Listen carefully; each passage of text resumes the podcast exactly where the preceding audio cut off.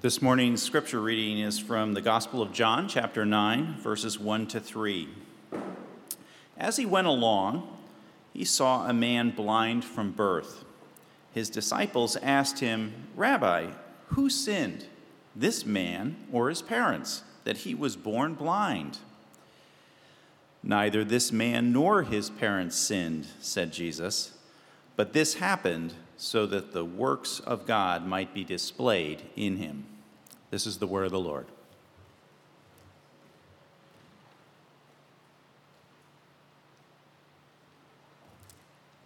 Good morning. Well, uh, this just in, not a single one of you is normal. Uh, uh, no, oh yeah, no, she walked out. Yeah, not one. There is actually no such thing as a normal brain.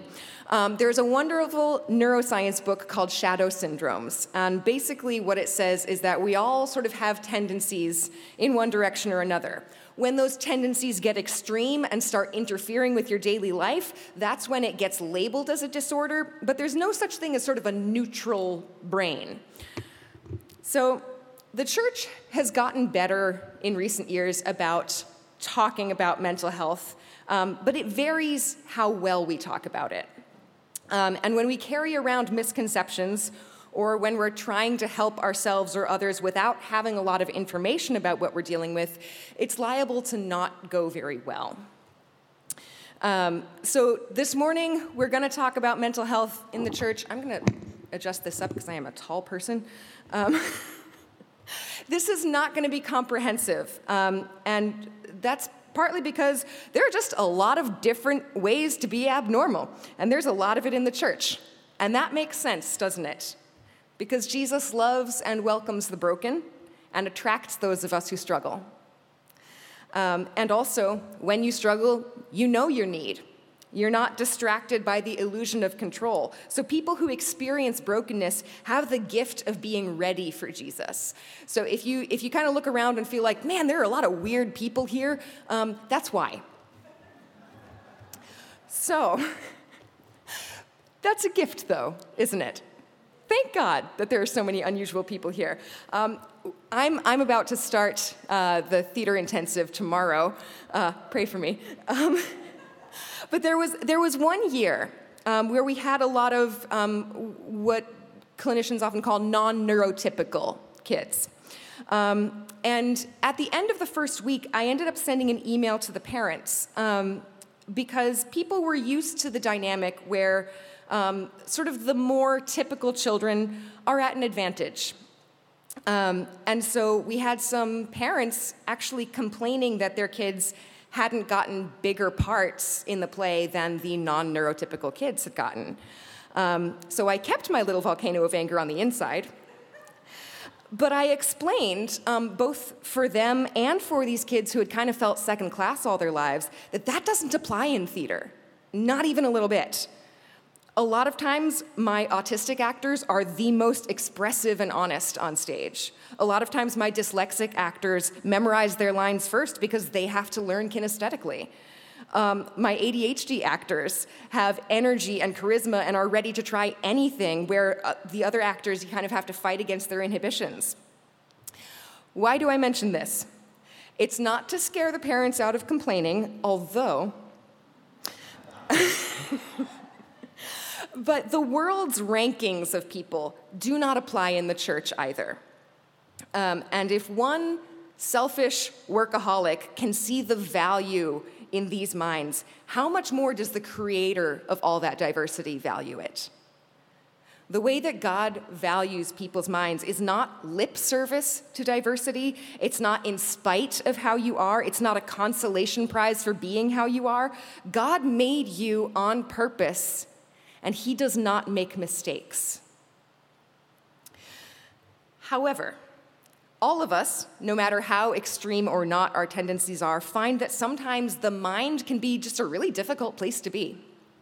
Sometimes it's downright painful. So, what do we do with it when this beautiful brain that God gave you, or your spouse, or your child, or your neighbor, is unhealthy? Well, we're looking at John chapter 9 today, um, and you, you may notice that I did not pick one of the passages that speaks directly to mental health in the Bible, and I could have. Um, there's, there's Psalm 22 where, where Jesus talks about feeling forsaken by God. There's Psalm 42 that says, Why so downcast, O my soul? Um, there's, the, there's the story of Jesus healing the man who had been you know, living in the tombs and cutting himself with stones for years. Um, but there is a method to my madness. um, this passage in John 9 tells us some important things. Um, they're kind of about suffering in general, but today we're going to specifically focus on what they tell us about our mental health journeys. So, there's, there's going to be four important things that we can learn from this passage. That's a cue to get your pencils out. That was a trick statement. Nobody carries pencils anymore. Okay, the first thing that it has to teach us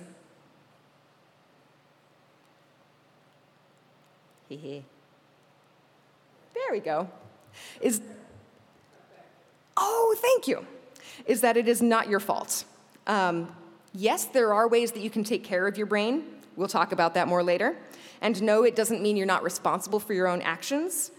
But just because there is something wrong in your mind does not mean that there's something wrong with your faith. So when you are depressed and your friend posts that quote on Instagram that joy is the most infallible sign of the presence of God, it doesn't mean that you're wrong for not being able to feel joy. And when you're struggling with an anxiety disorder, the verse that says, be anxious for nothing, is not a reprimand.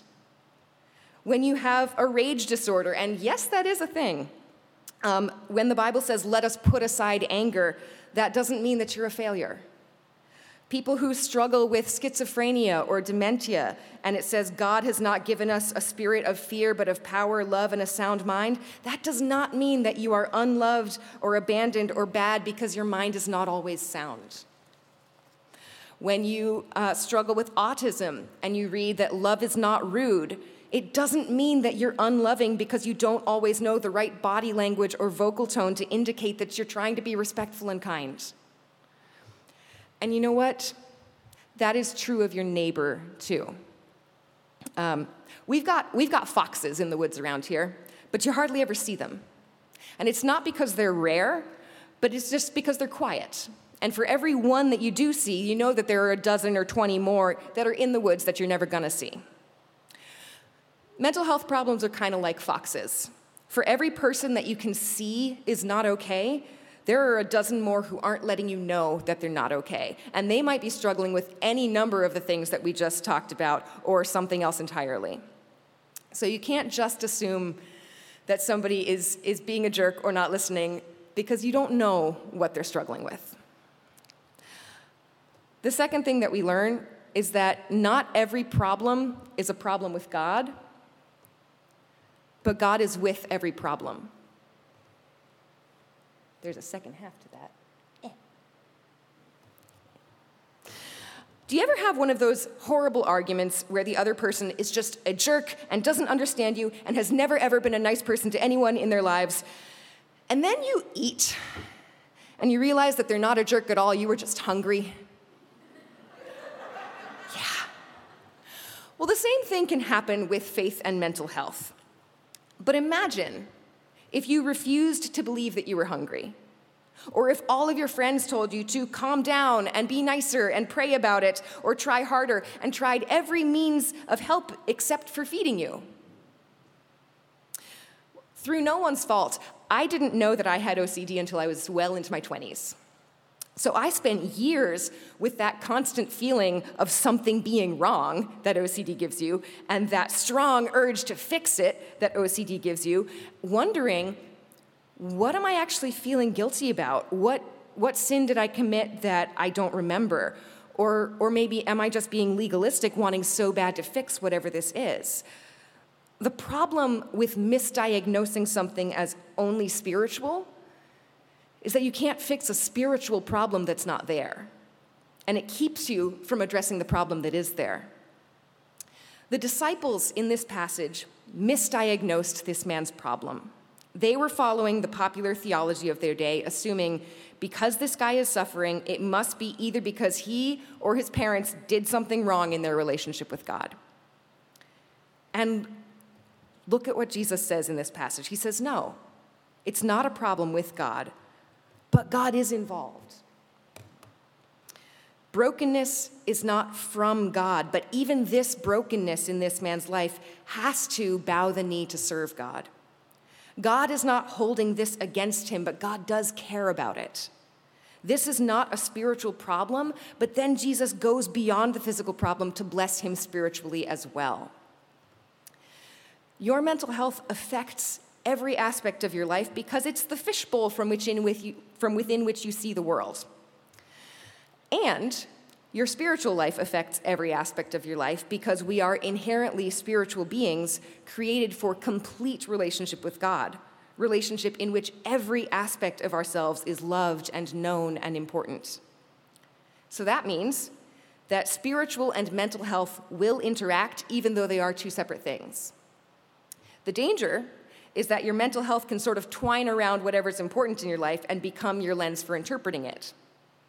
But the good news is that God is with you in every moment, whether it's a sane moment or not and that God cares about your wholeness, whether that's spiritual wholeness or any other kind. But wait, I hear some of you saying inside. So I believe that God's desire is for health and wholeness for us, but a lot of us walk through life having to work long and hard towards healing. And most of us are not done by the time we walk into our graves. So, what's up with that? If God cares about my wholeness, why am I still dealing with this? The third thing that we learn here is that your life is a canvas for the glory of God. And this, this passage gives us a clue to how God works because Jesus could have shown up for this guy the day before. He could have shown up the year before. Heck, I don't know why he couldn't have shown up right when the man was born. Didn't Jesus know that this guy needed help sooner than that? Well, I can't tell you why God writes any person's story the way that he does but I can tell you a story. In John chapter 6, stop me if you've heard this one, there are 5,000 people out there, more than 5,000 people, and they're hungry. And Jesus takes a couple of loaves and a couple of fish and he feeds the whole crowd. But then what happens afterwards? There are all these broken pieces left over, and they are leftover miracles. And people don't even want them because they're broken and the people are full. And Jesus says something really important here. He says, Let nothing be wasted. And so the disciples go and they gather all these broken pieces and they fill up 12 baskets. 12 is important in the Bible. So you've got these broken pieces filling 12 baskets. So this is symbolizing the fulfillment of promises to Israel because they had 12 tribes. This is symbolizing God feeding the Israelites in the desert after they escaped from Egypt.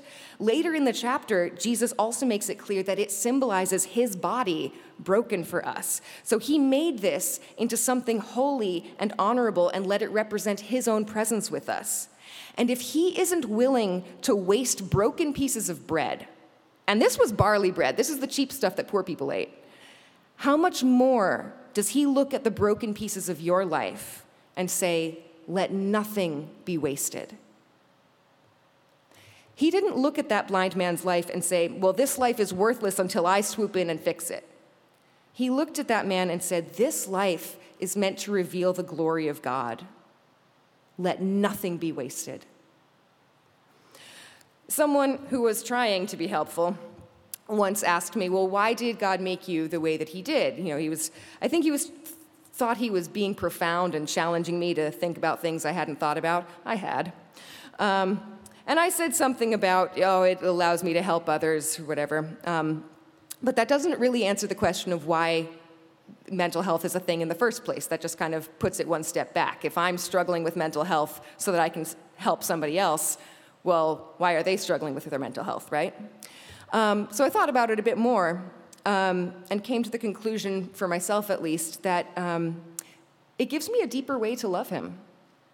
Because if you can love when your heart is broken, if you can believe in the light when it is dark, that is so much more beautiful than following Jesus when it's easy. And with that perspective, Yes, I am happy if he wants to use my life to help somebody else. I'm happy if he wants to use it as a canvas for his glory and if he wants to use it to prepare me to understand and love somebody. The bumps in my road have made me who I am as a person and a preacher and a Christian, and I would be very little use to you if they hadn't. Your life is a canvas for the glory of God. And that is true when you experience profound healing, as this man did and it's true when you experience profound struggles and relapses. If you are wondering where God is in your struggle and why He's taking so dang long to heal you, look at Jesus. Look at Him painstakingly picking up broken pieces. Look at Him loving and valuing a man that everybody else had written off as just a bundle of bad karma. Listen to Him saying, Let nothing be wasted. And look at him experiencing his own mental anguish. Jesus cried out on the cross, My God, my God, why have you forsaken me? But his suffering started way earlier than that. At the grave of Lazarus, um, my translation says that he was deeply moved in his spirit and troubled. But other translations say he groaned in the spirit. Some say he was angry. Some say he was very sad. Jesus was not okay at that point. In the Garden of Gethsemane, he told his disciples, I am overwhelmed with sorrow to the point of death. And not only were his friends not there for him, have you ever had that? When you tell somebody exactly how you feel and they just do not get it? Mm, it's fun. But his pain didn't go away when he asked God to take it away. He said, If it's possible, take this cup from me. And yes, he was resurrected eventually, but he had to go through hell first, literally. Why? So that he could be with you when your suffering doesn't immediately end. And yes, I mean that for eternity, but sometimes eternity feels far away. He intentionally put himself in a position to empathize with you now and save you forever. So look at Jesus, and while you're at it, ask yourself what would total healing even mean in the case of mental health? Because you're never going to be cured of being you. God made you you on purpose. You are probably never going to understand on this earth every in and out of why your life is the way it is. But remember that Jesus is a master storyteller. And the story of your journey with him that will one day be revealed in all its glory is a story worth waiting for. Well, what if I don't want glory? What if I just want to feel better? The last thing we learned from this passage is that it's not all about you. If it had been all about this man's comfort, maybe Jesus would have healed him earlier. Maybe Jesus would have prevented him being born blind in the first place. But this man was a witness to the disciples, to the Pharisees, and to the enemies of Jesus, and to everyone who has read the Bible for the last 2,000 years, because Jesus wanted more for him than it being all about him. He got to be one of the first people in history to worship Jesus. He experienced a level of joy and wonder that few people ever experience. And he also experienced persecution for Jesus right away. He was given his sight and then excommunicated from the Jewish nation all in one day because it wasn't just about him.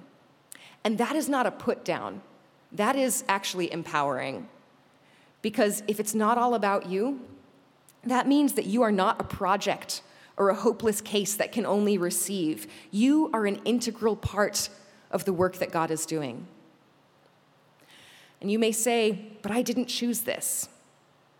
I didn't choose to struggle this way. I didn't choose whatever this is that God is trying to do. Granted. But you do have a choice now. You can engage with what God is doing, or you can reject it as unfair. Option B won't actually change your situation, but it can certainly keep you from moving forward. The truth is, your calling in what God is doing will involve suffering whether you're struggling yourself or supporting somebody who is struggling.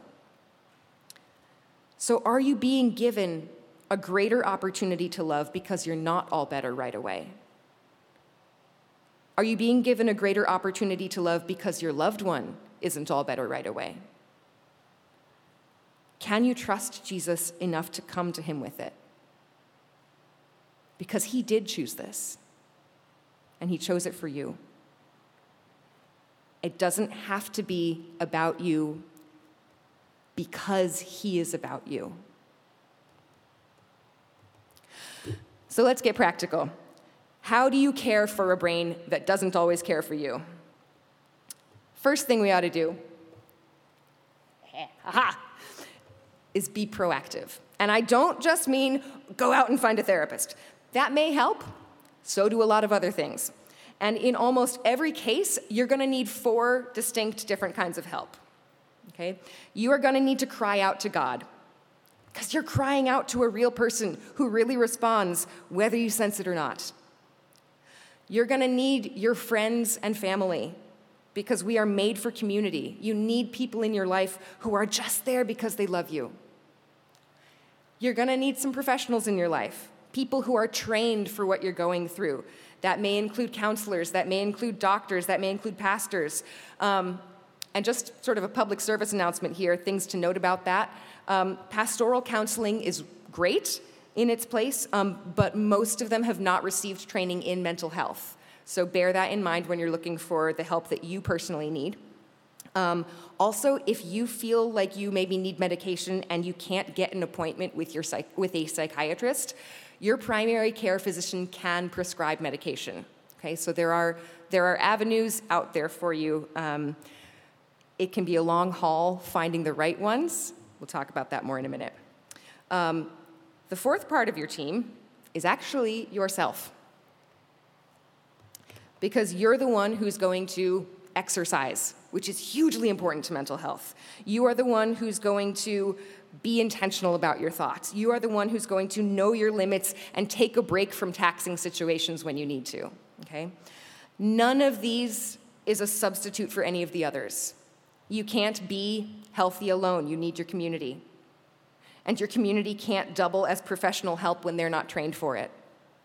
And God is not going to magically force you to work through things that you need to work through or erase the need for the community He puts you in. Each one of these is distinct, and God is with you in all of them. And I will freely admit, it is a long haul. It is a long haul trying to put together the right combination of help that you need. But you are worth a long haul. Again, look at Jesus. He waited millennia to come save you, and then he had to live through 30 something years on earth. You are worth a long haul to him. And the people around you are worth a long haul, and getting help is often the best way to love them. It's not selfish to prioritize looking for help because you affect the people around you. And you can't, if you can't do this for your own sake, consider doing it for them because they love you and this will be a help to them as well. The second way that you can um, work on taking care of yourself and others is to get grounded in the truth. Love the truth. The Bible says that we need to take every thought captive, and it says that the truth sets you free. And neurology says you learn what you repeat. So tip the scales in favor of truth. There are so many voices in our world right now. The, the just the sheer ratio of truth to clamor that you hear is a lot to deal with. Tip the scales in favor of truth. Spend time in worship, spend time in scripture, spend time repeating God's truth. Loving truth also includes being careful with your words. And I don't mean only saying positive things. Um, when I was in college, a good friend asked me how I was, and I said, truthfully, I thought, um, I'm sick. And he said, Don't say that. There's power in the tongue, so say you're well in Jesus. But I still felt sick. And I, then I also felt annoyed that he was also basically asking me to either lie or shut up. So be honest with God about how you feel love the truth enough to tell the truth to God. He already knows. but also go beyond that to affirm the truth of God's love and God's hope, even if you don't feel it, because what you repeat is powerful.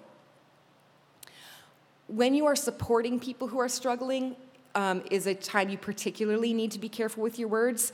It is really easy to throw cliches or your favorite verses at people, even if they don't really relate, um, especially if you don't fully understand what they're going through. Loving the truth includes learning how to relate the truth to what's actually going on and not deafening people with words that don't really touch their situation. Um, the other reason that you need to be careful with your words when you're supporting people is that when you're struggling, you can often take things in ways that they were not meant. So think through how your words might feel on the other end. But also, don't be afraid, because you can't always control how a struggling mind is going to take things. So be careful with your words and get grounded in the truth. Number three, build some good boundaries. Boundaries deserve a sermon series of their own. Um, this is not that day. But I do have books on the back table that you can just pick up for free if you want. Um, in short, there may be people whose requests on your time or mental energy are unhealthy, or people who manipulate you, and you need boundaries to not accept what they lay on you. Um, and you need other types of boundaries too. You need to build a boundary to protect your time with God because you need time to be quiet. You need time to ask him questions. You need time to take a walk with him. You probably need time to cry. Protect that time. You also need a boundary that is called discernment.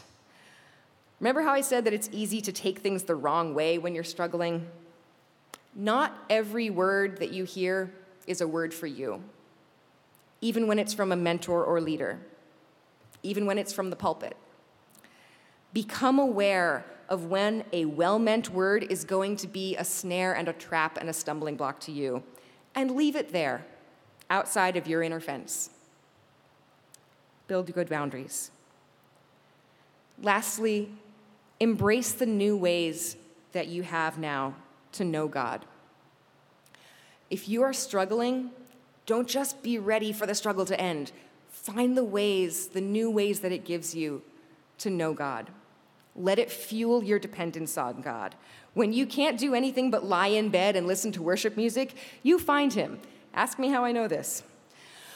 Look out for the little signals of His care. Experience the depth of Jesus' love. Stop to think, Jesus felt this if you grew up in the church, you know, trying to be good and behaving yourself, chances are you don't always feel the significance of Jesus died for my sins, because you haven't really committed very many impressive ones. Um, but your sorrows are an opportunity to realize Jesus bore this. Jesus felt this for me.